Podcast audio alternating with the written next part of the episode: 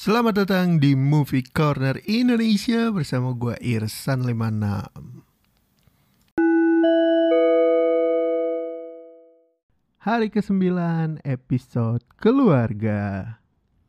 Um, kalau episode keluarga gue ada beberapa film sih, tapi kayaknya gue cuman mau rekomendasiin dua film ya. Karena yang satu ceritanya cukup ringan dan dari negara tetangga juga. Yang satu lagi film dengan point of view paling keren di tahun itu. yang pertama ada Crazy Rich Asian dan yang kedua ada Searching. Gue ambil dua film itu karena dua-duanya ngambil tema tentang pentingnya keluarga dan gue nggak ngambil rekomendasi film yang cocok buat ditonton keluarga ya. ya sebenarnya dua-duanya cocok-cocok aja sih pakai uh, apa ya bimbingan orang tua lah untuk level censorshipnya. Meskipun nggak ada yang gimana-gimana ya di setiap adegan, cuman ya PG-13 lah ini. Apalagi untuk searching. Oke langsung aja kita bahas pertama ada Crazy Rich Asian. Crazy Rich Asian adalah film drama romantis yang menceritakan tentang orang Asia yang kaya raya tujuh turunan delapan tanjakan. Ini adalah film yang disutradari oleh John M. Chu dan film ini dirilis tahun 2018. Film ini diadaptasi dari novel karya Kevin Kwan yang berjudul Crazy Rich Asian juga. Nah, novel ini agak aneh ketika diartikan ke bahasa Indonesia jadi judulnya Kaya Tujuh Turunan. anyway, pemeran utamanya ini ada Constance Wu, ada Henry Golding, ada Ken Jong juga, terus ada Aquafina, terus ada penampilan dari Jimmy Oyeng juga.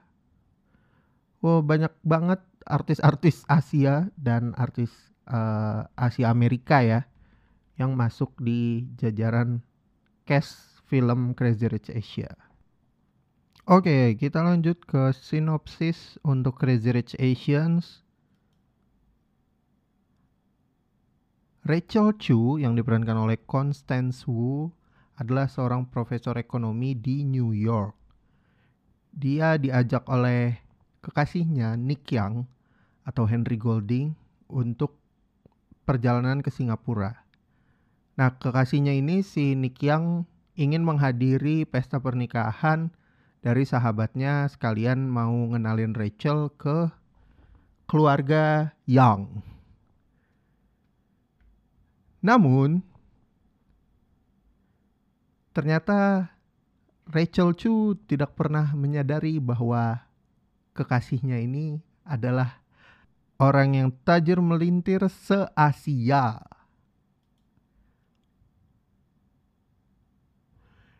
Dan tentunya digilai oleh banyak wanita. Nah, konflik mulai terjadi ketika ibu dari Nick Yang mulai kelihatan gak setuju tentang hubungan Nick Yang dengan Rachel sebagai kekasih. Nah di film ini juga ada scene-scene yang epic selain penampilan supercar, hypercar, mobil-mobil langka, menampilkan juga kegilaan-kegilaan yang hanya bisa dilakukan para orang kaya raya. Pokoknya lo akan sedikit culture shock ketika nonton ini. Karena gue pribadi awalnya kayak hah?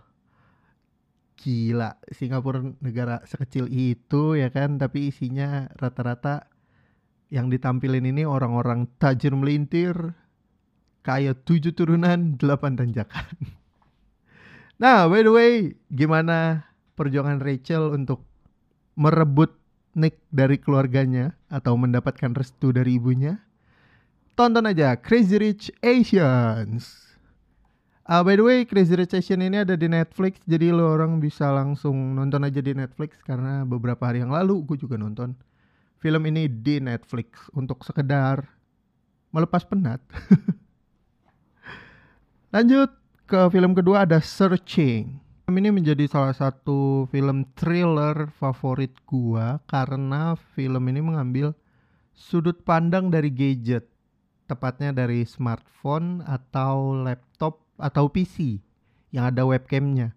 Terus beberapa uh, adegan juga diambil pakai CCTV gitu. Dan menurut gua ini eksekusinya out of the box banget. Terus ketika kita nonton filmnya experience-nya tuh beda. Kita kayak lagi di dalam smartphone ngeliatin pemeran utamanya beradu acting gitu. Nah itu nuansa dan suasana yang seperti itu tuh gue ngerasa kayak ini udah unik banget, beda banget dan baru pertama gue alamin. Makanya gue pilih jadi salah satu film favorit gue. Anyway, Film ini menceritakan tentang pencarian seorang anak perempuan yang dilakukan oleh ayahnya tapi menggunakan sudut pandang gadget. Film dimulai pada suatu malam di San Jose, California.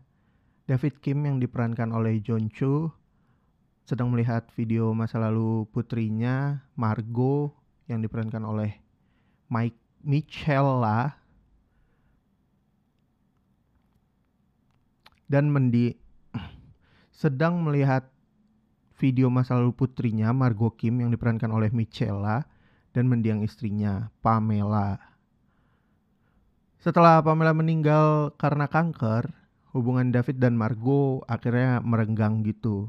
Terus suatu malam Margot izin untuk pergi kerja kelompok dan ketika tengah malam atau dini hari Margo mencoba menelpon ayahnya sampai ke miss call tiga kali.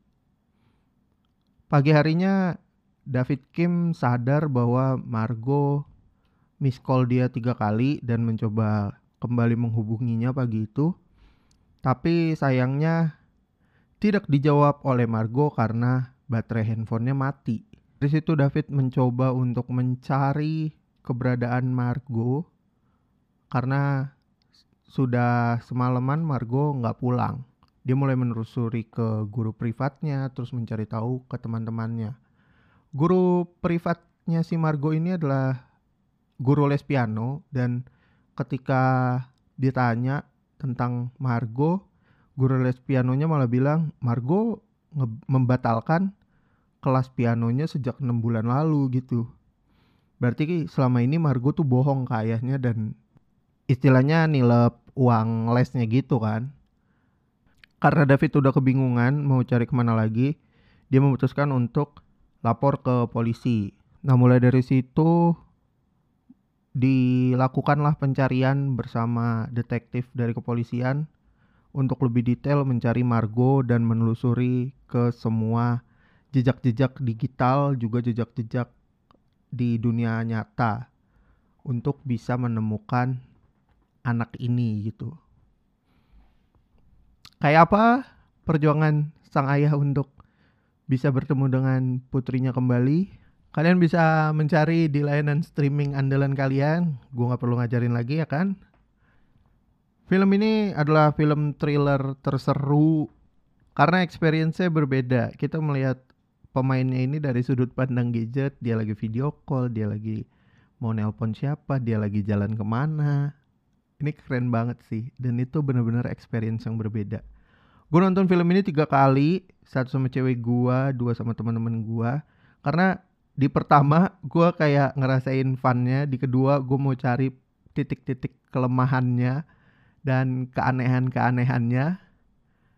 Tapi yang ada gue malah enjoy lagi makanya gue pilih yang ketiga untuk uh, ngerasain oh ini nih ternyata kurangnya oh ini nih ternyata lebihnya Secara overall, film ini diterima baik dan diberikan komentar positif oleh kritikus film. Oh ya, film ini pertama rilis itu di Festival Film Sundance di Januari 2018. Terus akhirnya kayak dibeli sama Sony dan Screen Gem untuk didistribusikan lebih luas dan dirilis di bulan Agustus 2018. Waktu itu gue denger-dengar film searching di bulan Juni katanya wah bagus nih film yang diomongin di festival film awal tahun. terus gue penasaran dan untungnya ada di bioskop Indonesia gue langsung nonton ke bioskop pas uh, weekend pertama film itu dan gue langsung merekomendasikan ke temen-temen gue bahkan gue pribadi nonton sampai tiga kali dari yang bener-bener rame banget terus yang kedua juga masih rame banget sampai yang ketiga udah mulai agak sepi. Tapi experience di film ini nih nggak bisa tergantikan sumpah. Udah gitu ceritanya juga agak-agak plot twist gitu dan kayak wah nggak nyangka ternyata dia gitu. Nah nanti lo orang tahu tuh apa yang gue maksud kalau lo udah nonton film ini. Gitu. So overall kayaknya itu aja ya tentang keluarga di episode 30 hari bersuara hmm, gue nggak ada komentar lagi yang lain. Dan by the way ini gue lagi ngerekam di tanggal 9 Desember jam 11 malam. Kali ini lagi hari libur ya kan? Ternyata gue nggak bisa eksekusi di siang dan sore harinya. Baru bisa sekarang.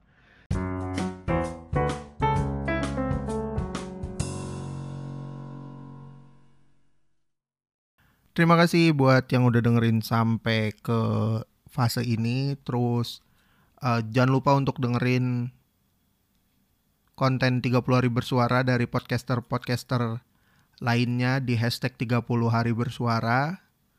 Terus follow juga IG komunitas at thepodcasters.id untuk update tentang challenge hashtag 30 hari bersuara. Lo juga bisa DM gue di IG untuk ngasih rekomendasi film. Bisa cek ke at irsan56. Atau lo mau ngobrol-ngobrol, bisa juga ke DM itu. Karena gue lebih fast respon di IG.